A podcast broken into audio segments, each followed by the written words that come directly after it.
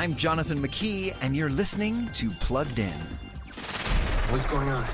You're drugging us. Drugging us. In the movie Voyagers, now available to rent, stream, or buy, Earth can't sustain life anymore. So scientists send genetically engineered kids on an 86 year voyage to a planet where humanity can start over. Simple, right? Nah, nothing's simple in space.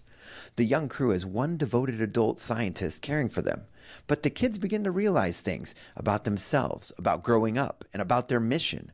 Soon, humanity's last hope devolves into Lord of the Flies in space, with violence, sensuality, and rebellion, reminding viewers that it takes more than genetic engineering to deal with our sin.